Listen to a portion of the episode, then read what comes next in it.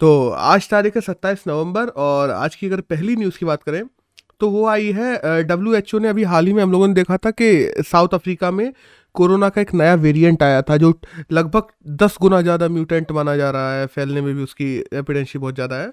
तो उसका नाम है B11529 था, उसका नाम रख दिया गया है WHO के द्वारा ओमिक्रॉन। तो ओमिक्रॉन नाम रखा गया है, तो बस हमें पता होना चाहिए ये कहाँ मिला, तो साउथ अफ्रीका में। और बाय द वे काफ़ी जगह सैंक्शंस भी लगा दिए गए हैं कि साउथ अफ्रीका से कोई आएगा नहीं। इंडिया ने भी बहुत हार्ड कर दिया है कि साउथ अफ्रीका से अगर कोई आता है तो उसको कम से कम RT-PCR चेकअप तो करवा ही रहा है, उसके बाद भी क्वारंटाइन में रखा जा रहा है। तो दैट्स ऑल। एक नेक्स्ट न्यूज़ है जो अभी नीति आयोग की एक रिपोर्ट आई है, मल्टी डायमेंशनल पॉवर्टी इंडेक्स। तो ये रिपोर्ट में बेसिकली क्या है कि तकरीबन 50% से ज़्यादा पॉपुलेशन है जो बिहार की है वो पॉवर्टी में जी रही है, और वहीं झारखंड सेकंड नंबर पे है जहाँ पर सबसे ज़्यादा पॉवर्टी है 42%।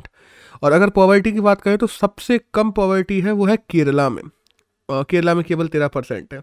तो अगर हम इसको जोड़ना चाहें ना तो हम जोड़ के देख सकते हैं इस भी चीज़ से कि कहाँ कितनी ज़्यादा एजुकेशन अच्छी है। बिहार में सबसे कम, तो बिहार की देख लो पॉवर्टी सबसे ज़्यादा, और केरल में एजुकेशन इंडेक्स में हमारे यहाँ सबसे ऊपर है तो केरल में पॉवर्टी सबसे कम। वहीं बेसिकली ये किस काम आते हैं तो हम जानते हैं किसी भी प्रकार का कोई भी डाटा हो तो पब्लिक पॉलिसी बनाने के काम में आता है। और इसमें बेसिकली कहा जाए ना तो जो नॉर्थ ईस्ट के स्टेट्स हैं या जो सेंट्रल इंडिया के स्टेट्स हैं उनमें प्रॉब्लम ज़्यादा है। और ये किस पे बनाया गया, कौन से स्टैंडर्ड्स रखे गए, तो इसमें 3 तो मानक रखे गए हैं, हेल्थ, एजुकेशन और स्टैंडर्ड ऑफ लिविंग। और ये तीनों के तीनों मानक किसके स्टैंडर्ड के हैं तो वो ऑक्सफोर्ड जो पॉवर्टी इंडेक्स आता है उसके और जो UNDP का स्टैंडर्ड है उनको मैच करते हुए रखे गए हैं। अब सुनो, ये तो हो गई इंडिया की मल्टी डायमेंशनल पॉवर्टी इंडेक्स।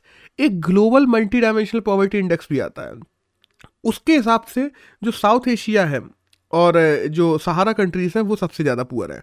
और उसके हिसाब से ग्लोबल के हिसाब से इंडिया में तकरीबन 22 करोड़ ऐसे लोग हैं जो पॉवर्टी में जी रहे हैं।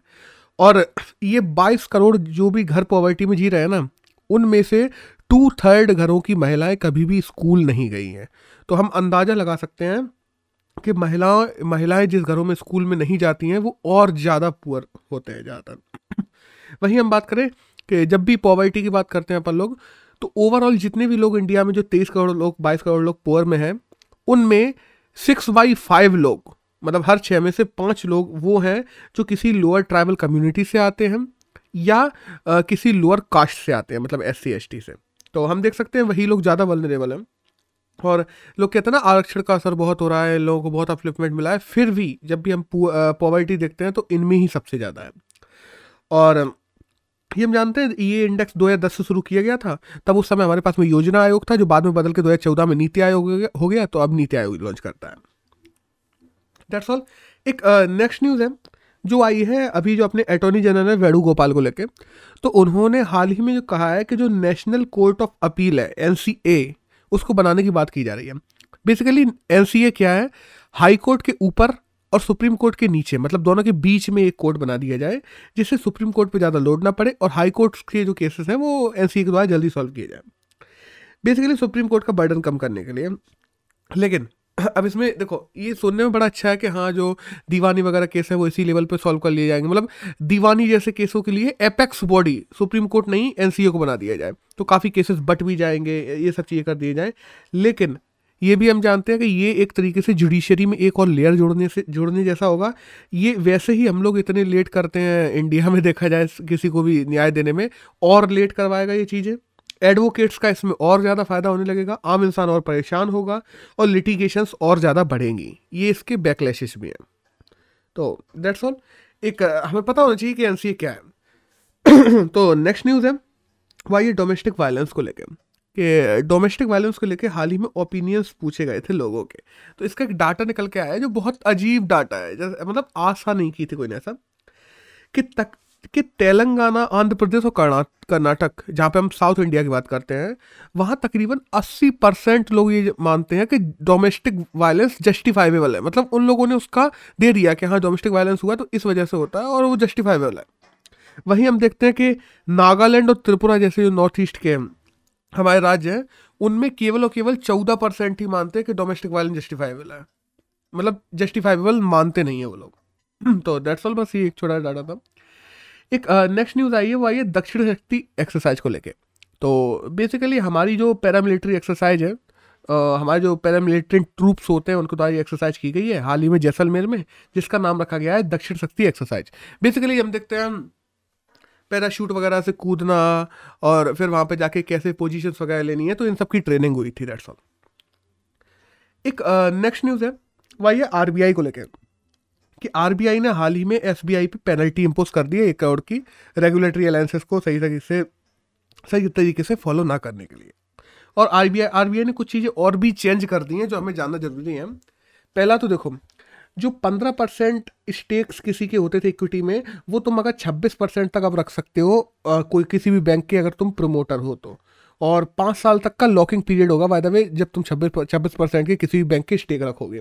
और जो नॉन प्रोमोटर्स हैं वो तकरीबन 10% के स्टेक्स रख सकते हैं, उससे ज़्यादा नहीं।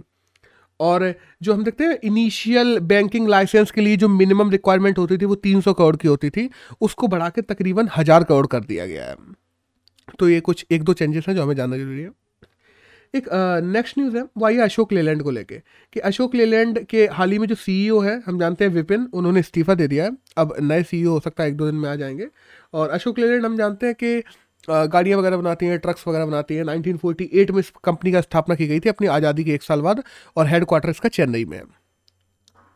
एक नेक्स्ट न्यूज़ है वो आई है अभी जो पुतिन भारत के दौरे पे आने वाले हैं अगले महीने, और अब डेट फिक्स हो गई है, अभी तक डेट फिक्स नहीं थी। तो 6 दिसंबर को वो भारत में आएंगे और तकरीबन 2 दिन भारत के दौरे पर आएंगे। और देखते हैं उस समय जो भी पैक्ट्स वगैरह होते हैं वो तो उसी समय बात करेंगे। 7 दिसंबर से न्यूज़ आना शुरू हो जाएंगे। एक नेक्स्ट न्यूज़ है वो आई है दोस्ती ट्राइलेटरल एक्सरसाइज को लेकर कि इंडिया, श्रीलंका और मालदीव्स एक मैरीन टाइम ट्राइलेटरल एक्सरसाइज कर रहा है जिसका नाम रखा हुआ है दोस्ती। तो इसका ये 15th एडिशन है जो 5 दिन तक चलेगा। और इंडिया की तरफ से हम जानते हैं कि जो वर्ण है, अपूर्वा है, जो INS है हमारे बारे में इंडियन नेवी शिप्स हैं, तो वो इसमें भाग लेंगे। तो एक यहाँ पे बेसिकली ये है कि इस एक्सरसाइज में क्या होगा, कोशिश की जा रही है कि मरीन टाइम सिक्योरिटी को हम लोग और ज़्यादा बढ़ा सके हिंद महासागर में, और इंडिया और इन देशों को भी और ज़्यादा सिक्योर बना सके। एक नेक्स्ट न्यूज़ है वो अभी आई है पॉस्को केसेस की पेंडिंग को लेके। एक बहुत ही चौंकाने वाला डाटा आया है बाय द वे।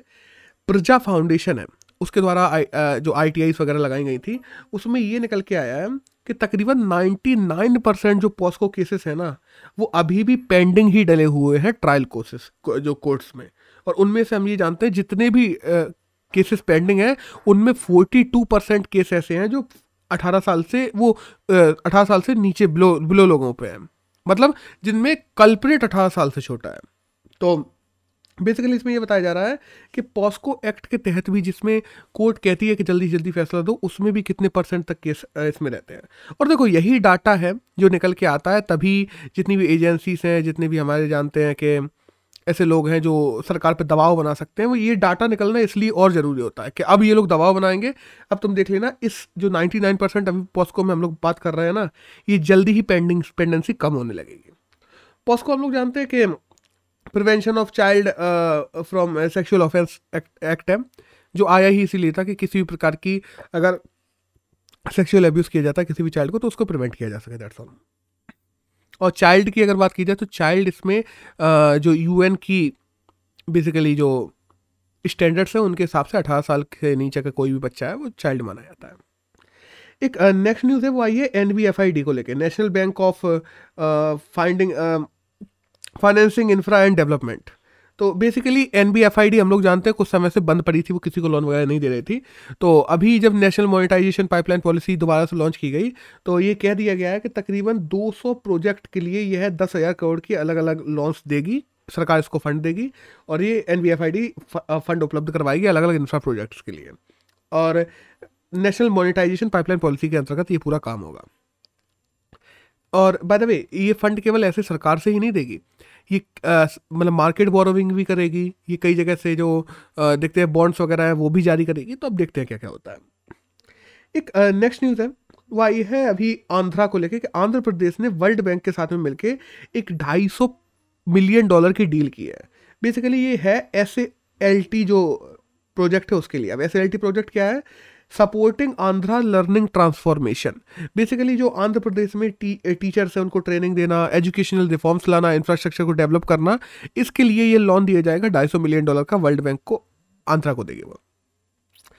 एक नेक्स्ट न्यूज़ है जो आई है वेज रेट इंडेक्स को लेकर। वेज रेट इंडेक्स बेसिकली इसमें कुछ चेंज नहीं हुआ है। जो बेस ईयर है वेज रेट इंडेक्स हम जब भी नापते थे तो जो बेस ईयर था वो 1959 1960 रखा जाता था, तो उसको चेंज करके 2016 कर दिया है। और बेसिकली ये एनएसओ है और आईएलओ है, उन दोनों की संतुति पे किया गया है ये पूरी चीज़, और मिनिस्ट्री ऑफ लेबर के द्वारा इसको बदला गया है। और पहले इसमें 21 इंडस्ट्रीज आती थी जो अब तकरीबन बढ़ के 32 हो गई है। एक नेक्स्ट न्यूज़ है जो आई है मूडी को लेके। क्या हम जानते हैं मूडिंग हुई, एसएमपी हुई, फिंच हुई, ये रेटिंग एजेंसीज हैं जो फॉरकास्ट करती हैं कि कौन सी देश की ग्रोथ कितनी रह सकती है। तो अभी इंडिया की जो ग्रोथ फॉरकास्ट है उसको 2021 के लिए मूडी ने घटाकर 5.8% कर दिया है, और बेसिकली मूडी का हेडक्वार्टर न्यूयॉर्क में। एक नेक्स्ट न्यूज़ है वो आई है कल हम जानते हैं कल 26 नवंबर था, हमारा कॉन्स्टिट्यूशन डे भी था, 72वां कॉन्स्टिट्यूशन डे था। 26 नवंबर 1949 को हमारा कॉन्स्टिट्यूशन बनके अंगीकृत हो गया था, 26 जनवरी 1950 से लागू हो गया था। और अगर कॉन्स्टिट्यूशन की बात की जाए तो कॉन्स्टिट्यूशन असेंबली के द्वारा इसको बनाया गया था, जो 1934 में पहली बार कॉन्स्टिट्यूशन असेंबली के बाद एम एन रॉय ने की थी, जिसको फॉर्म किया गया था बाद में, और फिर कॉन्स्टिट्यूशन असेंबली ने ही इसको बनाया था। और हम जानते हैं कि प्रारूप समिति थी जो इसकी मुख्य हेड थी पूरे संविधान को बनाने के लिए, जिसके मेन अध्यक्ष जो थे वो भीमराव अंबेडकर थे। और अगर कॉन्स्टिट्यूशन असेंबली की बात की जाए तो टेम्प्रेरी हेड जो बनाए गए थे पहली मीटिंग में वो सच्चिदानंद सिन्हा थे, और फिर बाद में परमानेंट हेड बन गए थे राजेंद्र प्रसाद। That's all. एक नेक्स्ट न्यूज़ है, बेसिकली यहाँ से न्यूज़ खत्म होती है, यहाँ से एडिटोरियल शुरू होता है। तो एक पहला एडिटोरियल है वो आया है स्पोर्ट्स को लेकर। देखो होता क्या ना, इंडिया में स्पोर्ट्स को उतनी महत्वता नहीं दी जा रही। भारत जैसे देश में स्पोर्ट्स में हम जो उत्साहजनक कार्य है वो नहीं कर रहे हैं। बेसिकली स्पोर्ट्स के लिए फेवरेबल एनवायरनमेंट उपलब्ध करवाना बहुत ज़रूरी है। हम देखते हैं कि 1.3 बिलियन लोगों में मात्र सेवल मेडल लाए गए हैं, और उसको भी लेके लोग खुश हैं ओलंपिक्स में। तो बेसिकली लेकिन ये एक्सेप्टेबल नहीं है। हम अगर चाइना से भी कंपेयर करें तो चाइना और इंडिया का डेवलपमेंट ऑलमोस्ट सेम टाइम पे शुरू हुआ था, जब हम देखते हैं 90s में, और आज तो मंतर देख सकते हो दोनों में। China almost first second number पे आता है ओलंपिक्स में, और इतने सारे मेडल जीत के, और हम केवल 7 मेडल जीते हैं। तो फेवरेबल इकोसिस्टम बनाना, फेवरेबल इकोसिस्टम डेवलप करना स्पोर्ट्स के लिए, ना केवल क्रिकेट के लिए बल्कि और खेलों के लिए भी, यह भी हमारे देश के जितनी भी सरकारें हैं उन सबकी भी जिम्मेदारी है। बुनियादी ज़रूरत, अब देखो बेसिकली प्रॉब्लम क्या है ना, लोग बुनियादी ज़रूरतों से जूझ रहे हैं।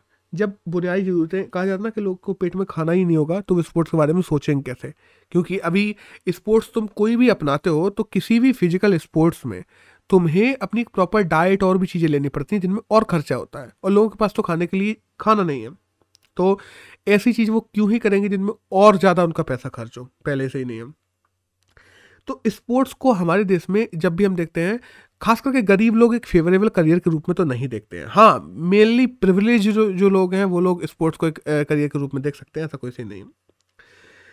तो हमारा जो स्पोर्ट्स का जो एरिया है ना, उसमें भी अगर हम गरीबों की भी चलो बात कर लें तो एक लिमिटेड एरिया तक ही जो टैलेंट ऑफ पीपल है वो एक लिमिटेड होता जा रहा है। जैसे हम देखते हैं टेनिस के हमारे जितने भी खिलाड़ी हैं वो ज़्यादातर टॉप लेवल प्लेयर्स एक सर्टेन जो स्पोर्ट्स एकेडमी है वहाँ से ही निकल रहे हैं। वहीं हम देखते हैं रेसलिंग के खिलाड़ी हैं तो वो केवल हरियाणा और पंजाब वाले बेल्ट से ही आ रहे हैं सारे के सारे। तो क्या लगता है जब हम लोग एक ही जगह से चुनेंगे तो बेस्ट पॉसिबल टैलेंट आ पाएगा सामने उभर के? नहीं आ सकता। और सबसे पहले अगर तुम्हें बेस्ट पॉसिबल टैलेंट को अगर बाहर लेके आना है तो पहले तो तुम्हें डाइवर्सिफिकेशन की ज़रूरत है, और फिर जो एवरेज रिक्वायरमेंट्स है लोगों की वो पूरा करनी जरूरी है सरकार को। लिमिटेड टैलेंट पूल के साथ में बिना डाइवर्सिफिकेशन के हम लोग स्पोर्ट्स में आगे नहीं बढ़ सकते, और इसके लिए नेसेसरी है इंफ्रा डेवलपमेंट की, और लोगों को बेसिक कम से कम जो खाना के लिए जो अकोमोडिटीज़ हैं उनको उपलब्ध करवाने की। जहाँ इंडिया बात करता है ना सुपर पावर बनने की, तो सुपर पावर ऐसा नहीं है कि तुम केवल मिलिट्री सुपर पावर बन जाओ या न्यूक्लियर सुपर पावर बन जाओ, तुम्हें कल्चरल सुपर पावर भी बनना पड़ेगा, और वो तुम तभी बन पाओगे जब हमारे इंडिया में स्पोर्ट्स को प्रमोट किया जाएगा। ठीक से बात है। तो ग्रास रूट लेवल पे सरकार के केवल ऊपर से देखती है। बेसिकली इस पूरे एडिटोरियल में यही है कि सरकार केवल चीज़ों को ऊपर से देख रही है। सरकार को ग्रास रूट लेवल पे जाके इन चीज़ों को समझना पड़ेगा और जो पुअर या मार्जिनलाइज लोग हैं उन लोगों को कम से कम जो उनकी बेसिक नेसेसिटीज़ है उनको पूरा करना पड़ेगा अगर इंडिया में स्पोर्ट्स को भी बढ़ाना है तो इंफ्रा के साथ साथ में। तो डेट्स ऑल, इस एडिटोरियल में तो यही था। एक नेक्स्ट एडिटोरियल आया है छोटा सा ही ओबेसिटी पर। ओबेसिटी बेसिकली ज़्यादा खा लेना या मोटापा। बेसिकली देखो ओबेसिटी आजकल इंडिया में एक सोशल प्रॉब्लम बनती जा रही है, उभरती जा रही है और ज़्यादा, क्योंकि हम इंडिया में देखते हैं फास्ट फूड बहुत ज़्यादा बढ़ रहा है। अब फास्ट फूड की प्रॉब्लम क्या है? पहला बात, फास्ट फूड कंपेरेटिवली सस्ता है। अगर तुम एक प्लेट देखते हो ना जिसमें काफ़ी डाइवर्सिफिकेशन है, वेजिटेबल्स हैं, पल्सेस हैं, ये है वो है, वो प्लेट तुम्हें काफ़ी महंगी पड़ रही है, कई बार वो 100 रुपये से ऊपर की पड़ती है। और वहीं अगर तुम फास्ट फूड की बात कर रहे हो तो 20-30-25-30 रुपये में लोगों का पेट भर जा रहा है। पहली बात तो एफोर्डेबिलिटी, दूसरा टेस्ट। फास्ट फूड का टेस्ट कंपेरेटिवली ज़्यादा अच्छा होता है किससे? नॉर्मल फूड से, क्योंकि तुम सब्जियाँ खाओगे उन्हीं की जगह बर्गर पिज्ज़ा खा लोगे तो हम समझ सकते हैं। और इसी की जगह कम टाइम, उनका नाम ही है फास्ट फूड, वो मिनटों में बन जाता है, 5 मिनट 10 मिनट में बन जाता है। वहीं उसमें अगर तुम दूसरा कुछ ऐसे डाइवर्सिफाई, अगर तुमने थाली भी मंगा ली होटल में जाके बैठ के तो तुम खुद से देख लोगे आधा घंटा लग जाते हैं बनाने में उन लोगों को, शेफ्स को। और बेसिकली देखो सस्ता है तो हम जानते हैं कि जितने भी पुअर लोग हैं वो इनका ज़्यादा सेवन करने लगते हैं और इसी वजह से ओवरऑल हेल्थ पे उनकी गलत असर पड़ रहा है। और इंडिया में हम जानते हैं 68% लोग ऐसे हैं जो पुअर कैटेगरी में जी रहे हैं। तो इससे ही हम अंदाज़ा लगा सकते हैं, ये हमारे एनएसएसओ की रिपोर्ट के हिसाब से बाय द वे, तो इससे हम अंदाज़ा लगा सकते हैं कि सबसे ज़्यादा वल्नरेबल अगर फास्ट फूड को लेके है कौन है, तो वो पुअर लोग हैं, मार्जिनलाइज लोग हैं, जिनके पास में रुपए नहीं है, जिनके पास में पैसे नहीं है। फूड, ऐसी फूड हैबिट्स के चलते ऐसी प्रॉब्लम्स और ज़्यादा इंडिया में बढ़ती जा रही हैं। और ओबेसिटी, जहां हम देखते हैं कि इंडिया में मात्र 3% लोगों में ओबेसिटी हुआ करती थी 1970 में, वहां आज 2021 में तकरीबन 15% से ज़्यादा लोग ओबेसिटी से जूझ रहे हैं। और कहा यह जा रहा है जिस हिसाब से ये बढ़ रही है ना, अगले आने वाले 30 सालों में 2050 तक तकरीबन इंडिया की 40% जनसंख्या ओबेसिटी से जूझेगी। और ये बहुत बड़ा दिक्कत होगी, क्योंकि आज हम अमेरिका में देखते हैं, अमेरिका की ओबेसिटी तकरीबन 35% के ऊपर चली गई है और वहाँ लोग मोटापे से ही सबसे ज़्यादा जूझ रहे हैं। अब इस पर एक बात उठती है, हमारे कुछ लेजिस्लेटिव, उनका मैं नाम नहीं लूँगा क्योंकि उसका नाम एडिटोरियल में भी नहीं लिया गया, कि हमारे कुछ लेजिस्लेचर के ऐसे लोग हैं जिनके द्वारा ये भी कहा गया कि फास्ट फूड पे बैन लगा देना चाहिए। फास्ट फूड पे बैन लगाना इसका कोई रास्ता नहीं है, ये तो तुम्हारी इकोनॉमी को और ज़्यादा नुकसान पहुंचाएगा, जिन लोगों को उससे जॉब मिली हुई है उनको नुकसान पहुंचाएगा, और आज एक गरीब जो 25 रुपये में भी अपना पेट भर ले रहा है उसको भी नुकसान पहुंचाएगा, क्योंकि उसके पास नहीं है 100 रुपये के वो पेट भर पाए। बहुत से लोग ऐसे हैं जो नॉर्मल बर्गर पिज्ज़ा या बड़ा पाव खा के अपना गुजारा कर रहे हैं। हमें लोगों की फूड चॉइस, देखो अब यही होता है गरीबों में, गरीबों के लिए वो नीड है फास्ट फूड, वहीं अमीरों के लिए फास्ट फूड चॉइस है। तो हमें लोगों की सबसे पहले तो ये ज़रूरी है कि अमीरों की, जैसे जिनके पास में खाने का पैसा है, अमीर का मतलब ये नहीं कि बहुत अमीर, मिडिल क्लास भी, उनकी फूड चॉइसेस को डाइवर्सिफाई करना पड़ेगा। और उनकी फूड चॉइसेस को डाइवर्सिफाई करने के लिए सरकार को ऐसे कैंपेन लॉन्च करने पड़ेंगे जिससे लोगों में अवेयरनेस और ज़्यादा बढ़े इन चीज़ों को लेके, जो कि नहीं है। लोग बस कह देते हैं कि हाँ फास्ट फूड खाना गलत है, उसके बाद भूल जाते हैं। लोगों में उतनी अवेयरनेस नहीं है कि ये किस हद तक बुरा हो सकता है। और जो है कि सामान्य सब्जी आदि चीज़ें हैं उनको और ज़्यादा प्रमोट करना पड़ेगा लोगों के बीच में। वहीं जो गरीब लोग हैं, सरकार को खुद से इन चीज़ों की कोशिश करनी पड़ेगी कि सब्जियों के, देखो जब हम सब्जियों के दामों की बात करते हैं, ऐसा नहीं है कि गरीब आदमी खाना नहीं चाहता सब्जियाँ, बात यह है कि उसकी वो पहुँच से बहुत बाहर है। वो 80-90 रुपये की प्लेट कैसे खाए जब उसको 20-25 रुपये 10 रुपये 15 रुपये में एक बड़ा पाव या बर्गर या ये सब मिल जा रहा है। बेसिकली उसके लिए हमें सब्जियां करनी पड़ेंगी सस्ती, और सरकार को ऐसी स्कीम्स पे काम करना पड़ेगा जिससे हमारे देश में सब्जियां सस्ती हो पाए। बेसिकली उसके लिए चाहे अपन पेट्रोल की बात कर लें, चाहे हम इंफ्रास्ट्रक्चर की बात कर लें, ट्रांसपोर्टेशन की बात कर लें, चाहे हम अफोर्डेबिलिटी की बात कर लें, चाहे हम लोग कृषि के अलग अलग टेक्नोलॉजिकल तरीके से कृषि को करने की बात कर लें, ओवरऑल सब कुछ करना पड़ेगा, तभी एक आम इंसान की जो फूड है उसमें डाइवर्सिटी आ पाएगी, उसकी प्लेट में डाइवर्सिटी आ पाएगी और इंडिया में बढ़ती हुई ओबेसिटी की प्रॉब्लम्स को कंट्रोल किया जा सकेगा अभी से, और इस पे अभी काम करना जरूरी है। तो दैट्स ऑल। आज की अगर बात करें 27 नवंबर की, तो यही कारण था जो हमारे एग्जाम में जाने के लिए जरूरी था। That's all.